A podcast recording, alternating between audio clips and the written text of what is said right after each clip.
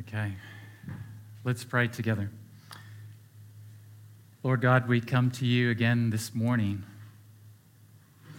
David, in fact, has invited us to bless the Lord, O my soul, and all that is within me.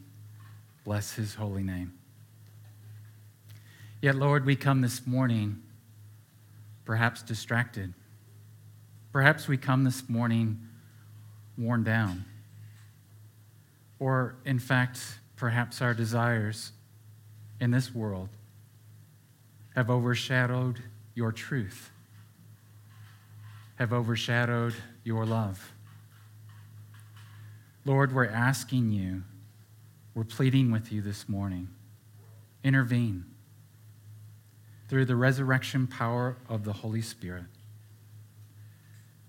We ask you to open our eyes afresh, awaken our hearts to truly know you, that we would live genuinely this psalm of praise, no matter what tomorrow brings. Lord, help our unbelief. Help us to know you. Help us to love you. Help us to bless you with all of our hearts, soul, mind, and strength. Do this, we pray, for our good and ultimately for your glory. And we pray this in Jesus' name. Amen. Well, last week, if you were here, uh, we had the opportunity of hearing from 1 Peter chapter 5. And these, uh, this one verse, or actually two verses, humble yourself, therefore, under the mighty hand of God, so that at the proper time he may exalt you, casting all your anxieties on him, because he cares for you. How did you go this last week believing that? I, I think for myself, it's, it's hearing God's truth on Sunday. I'm often encouraged. I often want to go out in this next week changed, different. I want to imply or apply uh, these truths in such a way that people will see that I genuinely do trust this God, the one who cares for me. But why is, why is it so hard to trust him? Why is it so hard for us to put our trust in this faithful God? I guess the question I have for you today is do we know him well enough to trust him? Do we know him well enough to love him? In fact, to praise, to bless him. So that's, that's where we're headed today. We're looking at this psalm, Psalm 103 one of my favorite psalms. Uh, in fact, Lisa has memorized this psalm because it's been uh, quite Im- impactful for us as a family and encouragement. And so, if you're coming this morning feeling a bit worn out, looking for encouragement, you come the right day. This is encouraging. Uh, psalm 103 refocuses us on what it looks like to know God, to love God, in fact, to bless God.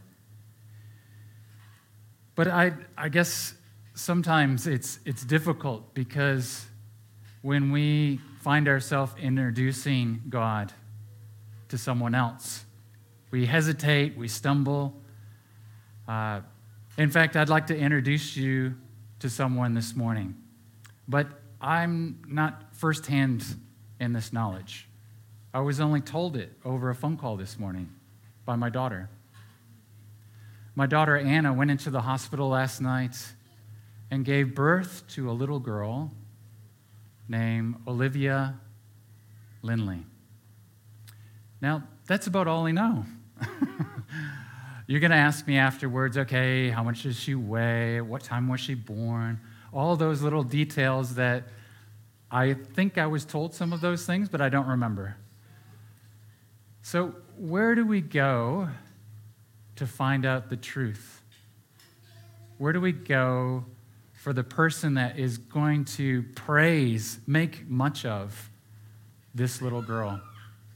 Well, I would insist that you would go to Anna herself, for she's been anticipating this for nearly 10 months. And last night was quite an awakening for uh, her and her husband and Lisa, who was staying there. And there's a whole bunch of details that would be unpacked if you were to set one of them down. Because they intimately know all of those details that happened during the night. So, where do we go? Where do we go to actually know God? Where do we not just find out the facts, but really intimately get to know Him? And I think what's encouraging about Psalm 103 is because at the heart of it, God knows you. So if you want to open your Bibles, Psalm 103, we're going to start by looking in the middle at verse number 14. And it starts by this uh, small phrase. It says, For he knows our frame. He knows our frame. Do you realize how much God knows about you? In fact, there's a, there's a psalm written that talks just briefly about this Psalm 139. Listen to this uh, unpacking of God's knowledge of you. It starts by saying, O Lord, you have searched me and know me. You know when I sit down and when I rise. You discern my thoughts from afar. You search out my path and my lying down. You are acquainted with all my ways. Even before a word is on my tongue, behold, O Lord, you know it altogether. You hem me in behind and before, and lay your hand upon me. Such knowledge is too wonderful for me. It is high, I cannot attain it. God knows everything about us. He even knew us before we were born. God knows us. And yet, in contrast, He remembers that we are dust. God knows our limitations. He knows that we are just a passing breath. In fact, verse 15 continues by saying, As for men and women, his days are like grass. He flourishes like a flower of the field. For the wind passes over it, and it is gone, and its place knows it no more. Now, these are just words on a page. Sometimes we kind of kind of quickly go across it, but as we reflect on this this morning, I thought I would give you a little bit of an illustration because chances are you're not going to remember everything I say this morning, but an illustration may help. So I have a surface here. Perhaps this is our life, okay? And yes, I know it's, it's quite large dust, but I figure you guys are quite significant and I also wanted you to be able to see it. We're a bit like dust, hey, kids? I don't know if you can see that back there, but this is, uh, this is we're going to represent it as dust. So we kind of look at ourselves and we kind of think to ourselves, we're fairly significant. Look at that. That's quite a bit of dust. And as we grow, we get bigger, and sometimes we have some things that we do in our life that, that give us strong identity. Perhaps we study very hard at school and we get good grades. Uh, yeah, there's a lot of good grades there. Uh, perhaps we, we have like a very significant role or job. I know your moms give you guys some pretty special roles and responsibilities. And as we get older, we, we, start, we start accumulating a bunch of stuff. I don't know. We're just going to add the rest of it. That's a lot of stuff, okay? So we surround ourselves with a bunch of stuff, right? Giving ourselves identity, purpose, meaning. And yet the reality is, now Hugh's not going to like this because it's making a mess. The wind the storms of life do blow. The wind, the storms of life blow. Hey, kids, what do you think when the wind blows across this table? What's going to happen? It's going to fall off. What will be left on the table? Yeah? Only the wood of the table. There won't be anything left down there. You want me to try it? See what happens? Is it worth making the mess? Okay. oh, well, that was the big storm of life. But actually, when we get to the end of life, even what remains blows away.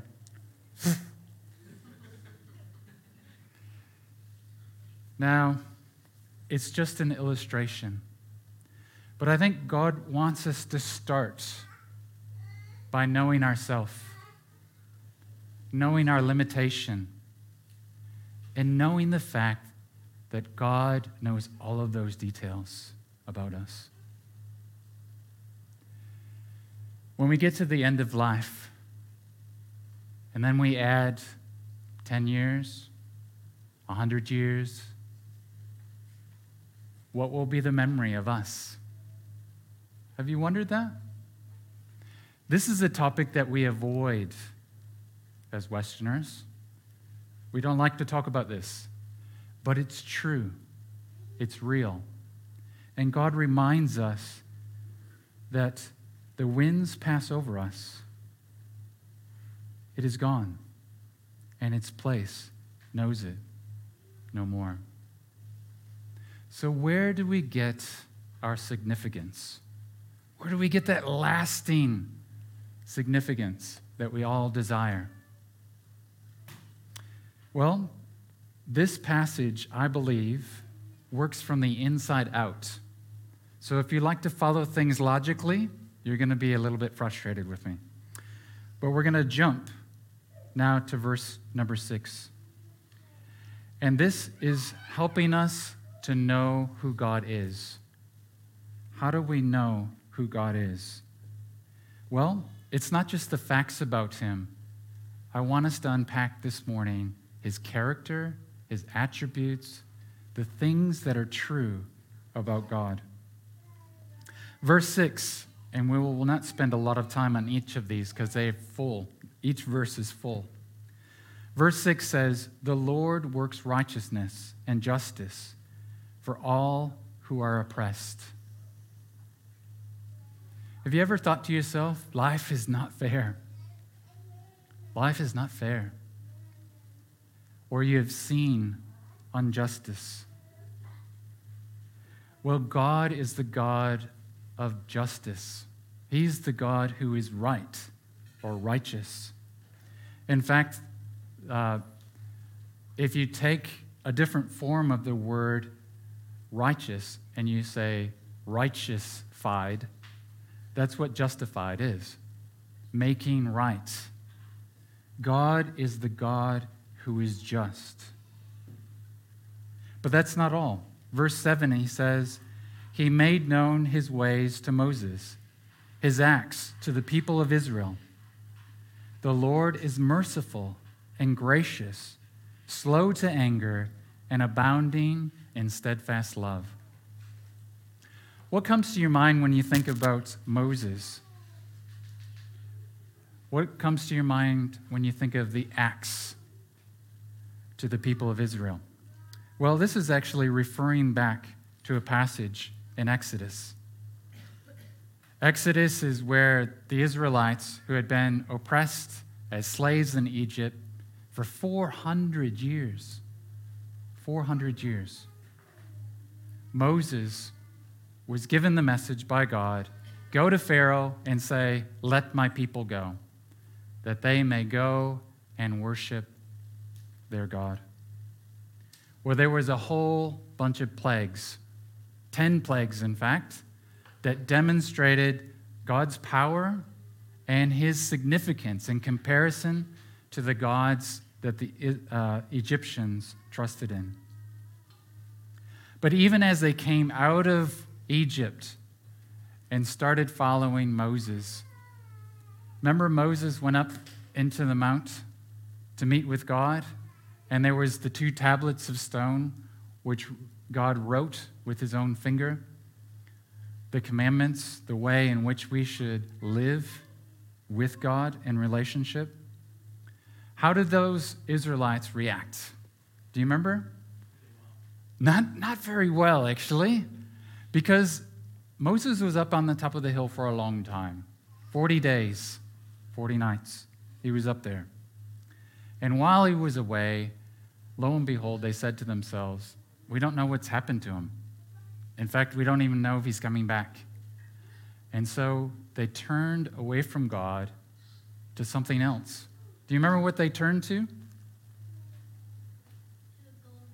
That's right, to a golden calf. They made a golden calf to worship. They turned away. And when Moses came down, he broke the tablets, which represented a breaking of the covenant with his people.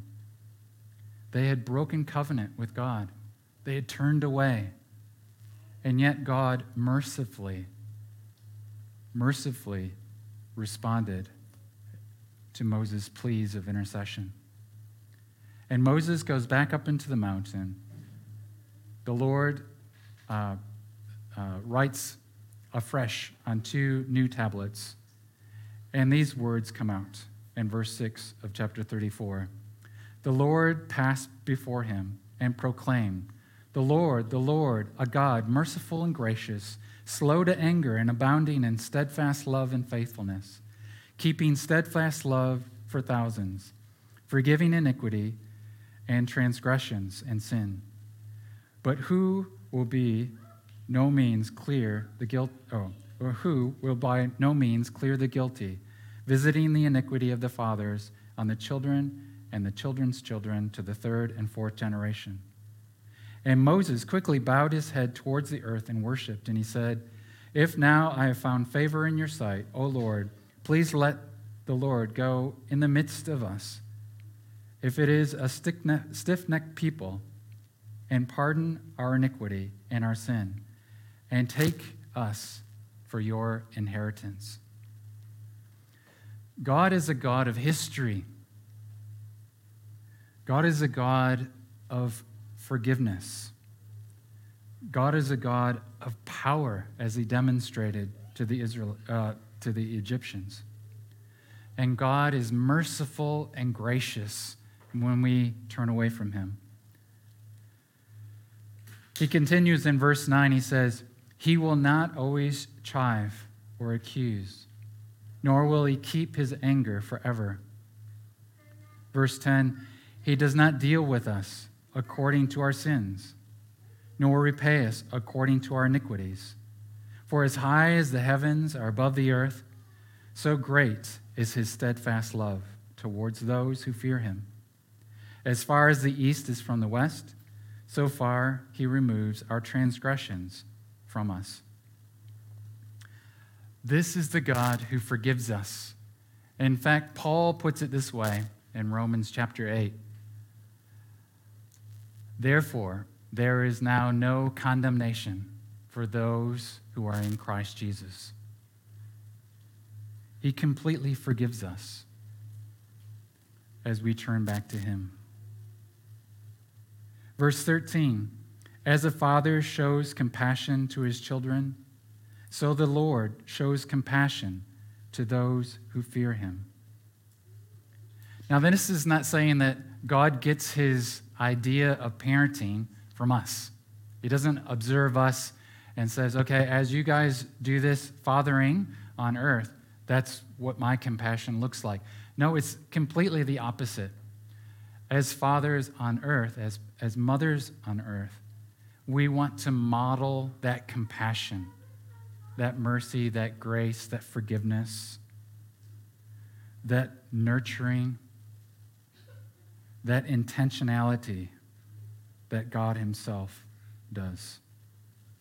For as a father shows, shows compassion on his children, and even we fathers know how to give good gifts,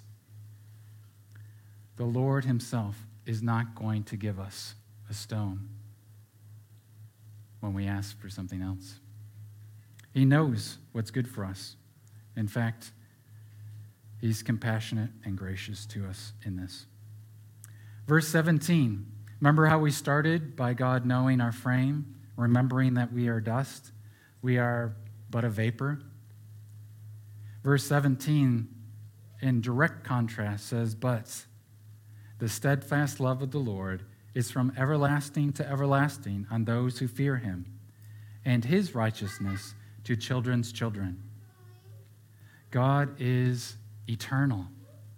In comparison to our brief moment that we have here on earth, God is the direct opposite. In fact, He is the self existing one. He was never created like we were, He's always been. And He will never die. He is eternal. Verse 17 To those who keep His commandments and remember to do His commandments. Oh, no, to those who keep his covenant and remember to do his commandments. There is a responsibility that we have. There is an expectation that as God demonstrates and shows to us his great love, his character, his attributes, may we keep them. May we hold fast to them, his covenant and his commandments. May we not be like the Israelites that turned away so quickly. And in fact, you might have noticed that this word, those who keep his covenant, is similar to those who fear him, that's repeated three times above. This is an act of recognizing that God is holy. When we come into his presence, May we come in adoration and in awe before him. Verse 19 The Lord has established his throne in the heavens, and his kingdom rules over all. God is the King of kings, the Lord of lords. He is sovereign over all people, over all things.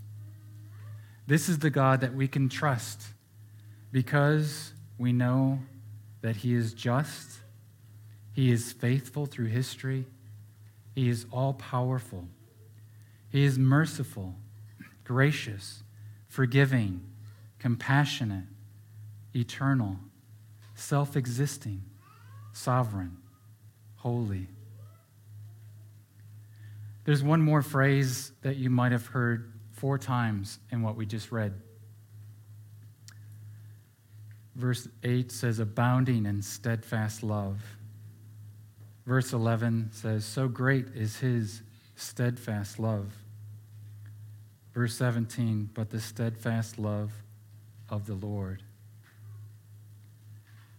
And earlier in the chapter, which we haven't read yet, verse 3 says, Who crowns you with steadfast love and mercy.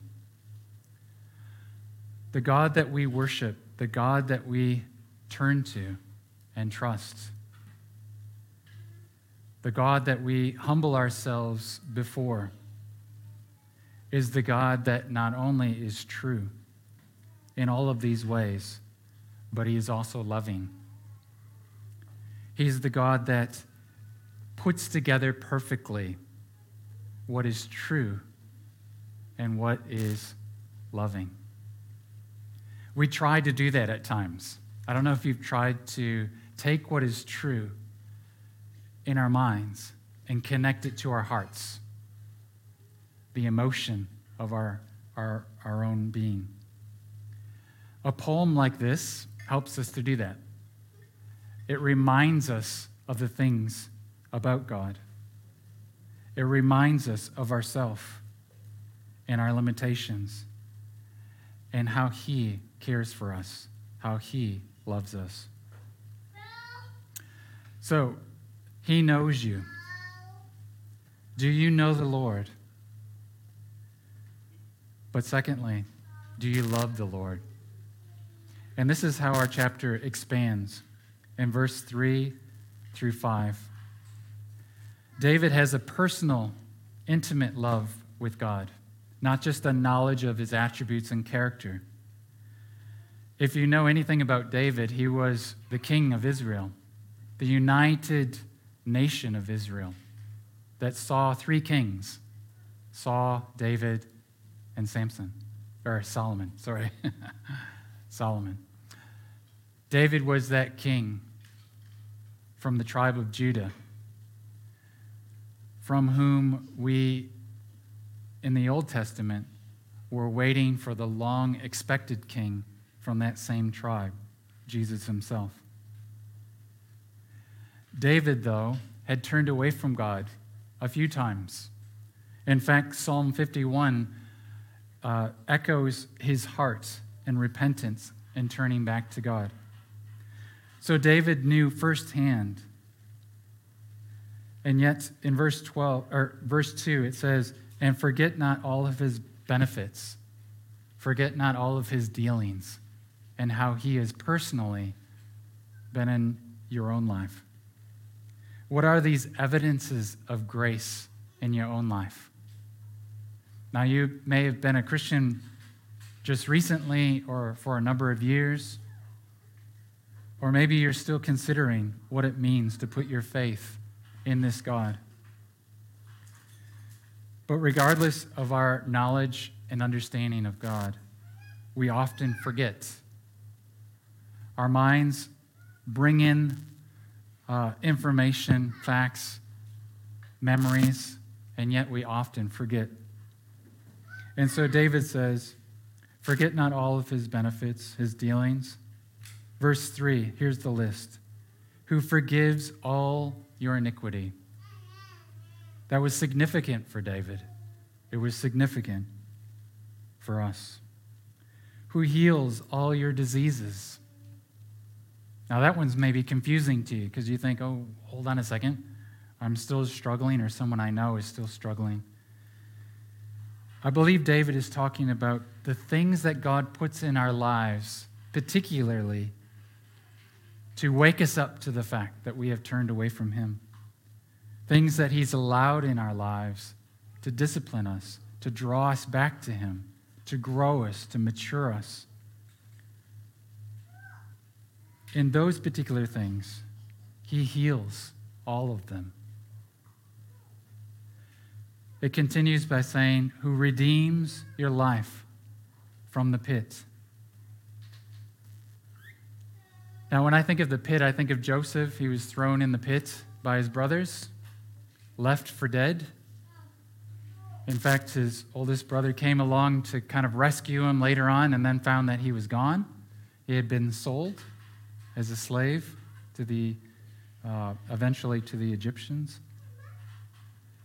And yet, at the end of his life, Joseph reflected on his experience of the pit, which was more than once, and said that his brothers meant it for evil, but God meant it for good. God redeems our life from the pit. He takes the bad and makes it into good. Not that bad becomes good, but He uses the bad in our life to mold and shape and draw us to, to, our, to Himself. Much like the prodigal son who came to his senses after uh, yeah, spending all the inheritance that was given, as he turned back to his father, his father as well, graciously, mercifully reunited with his son gave him the identity that he was a part of the family, placing on him the ring, the robe, and acknowledging that his son had, had come home. He who was dead is, is alive and celebrated. It continues by saying, Who crowns you with steadfast love and mercy. He gives us a testimony, a crown, a joy. In his steadfast love and mercy, in fact, he satisfies you with good. so that your re- youth is renewed like the eagles. What is it like to experience God's faithfulness in your life? Oftentimes we forget. David says, Forget not all of his benefits. Forget not all of the ways in which he has dealt so kindly with you, how he has intervened, how he has turned bad in your life into good and growth and love for him and others. Are you satisfied with God?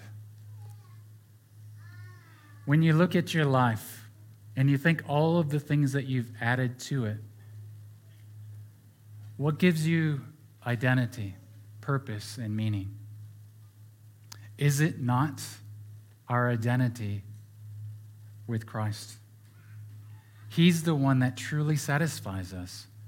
He's the one that truly uh, fulfills all of our longings. In fact, He renews us from the inside out, and we soar like eagles. This was, this was David's intimate relationship that he had with God. I'm challenging myself and you as you listen this next week. Get to know God through His Word, hearing Him speak, speaking back to Him in prayer, crying out to Him, using Psalms like this to echo the desires of your mind into your heart. May we be genuine followers of this God. Now, this psalm doesn't end here. It doesn't end with him knowing us, or in fact, us knowing the Lord, or loving the Lord. But David is inviting us to, in fact, bless the Lord, praise him. As I mentioned earlier about having a new granddaughter, if you spoke to my daughter, Anna, like I did on the phone, she was bubbling with joy in this gift that God has blessed them with. And she expressed to me not just the details, but the experience of this new relationship and the joy that she has with her husband. David is inviting us to introduce to those around us this God, the God that we know, the God that we love. This is how he bookends the psalm. Bless the Lord, O my soul, and all that is in with, within me. Bless his holy name. Bless the Lord, O my soul. Verse 20 Bless the Lord, O you his angels, you mighty ones who do his word, obeying the voice of the word. Bless the Lord, all his hosts, his ministers who do his will. Bless the Lord, all his works, and all places of his dominion. Bless the Lord, O my soul. What does it look like to bless the Lord? Don't you wish when the Bible gives you a word and you don't quite understand it, that it would also give you the definition? Well, the nice thing is, the book of Psalms is a big book. This is a big book, okay? The book of Psalms uh, has quite a few Psalms. What is it? I can't remember. Is it 150? Let's look. 150 Psalms. That's a lot of Psalms. How do you think this was arranged? This was arranged so that we would bless the Lord. That we would, in fact, as Psalm 100 begins, make a joyful noise to the Lord, all the earth. Serve the Lord with gladness. Come into his presence with singing. Know that the Lord, he is God. It is he who made us and we are his. We are his people, the sheep of his pasture. Enter his gates with thanksgiving, his courts with praise. Give thanks to him. Bless his name. for the Lord is good. His steadfast love endures forever, and his faithfulness to all generation. Bless the Lord. Give thanks to the Lord. Praise the Lord. Make much of the Lord. Give testimony to the Lord. That's what it means to bless the Lord.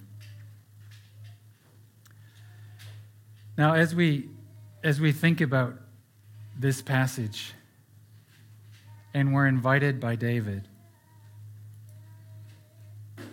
I, I pray that we would combine what is true, what is loving, that He would unite our hearts, not with the facts about God, but the personal knowledge, experience of God's faithfulness, that we would have love and emotion that would be connecting our heads with our hearts, with our body, with our soul, with we as individuals to the group of believers. And that our identity would come from God and not ourselves. Now, if you, if you remember, we, we were talking about this this flat table with really nothing left on it. And you thought, okay, we're dust. I get it. But aren't we also, when we get wet, clay? Aren't we moldable? Can't we be shaped into something? Well, it's true. The Bible talks about how clay is molded and shaped, often by the storms of life, often by God's faithfulness in our life those evidences of grace. He molds us, shapes us, not into just little pots, but cracked pots. Now, that's a funny kind of thing, isn't it? But I think as we're molded and shaped by God, we often have scars of this world we often have cracks, much like this small pottery has a bunch of holes in it. And we think to ourselves, boy, there's, there's, a, there's a bit of, I guess, significance because of God molding and shaping us. And yet, if you were to go get a glass of water after the service, it would leak. It would leak.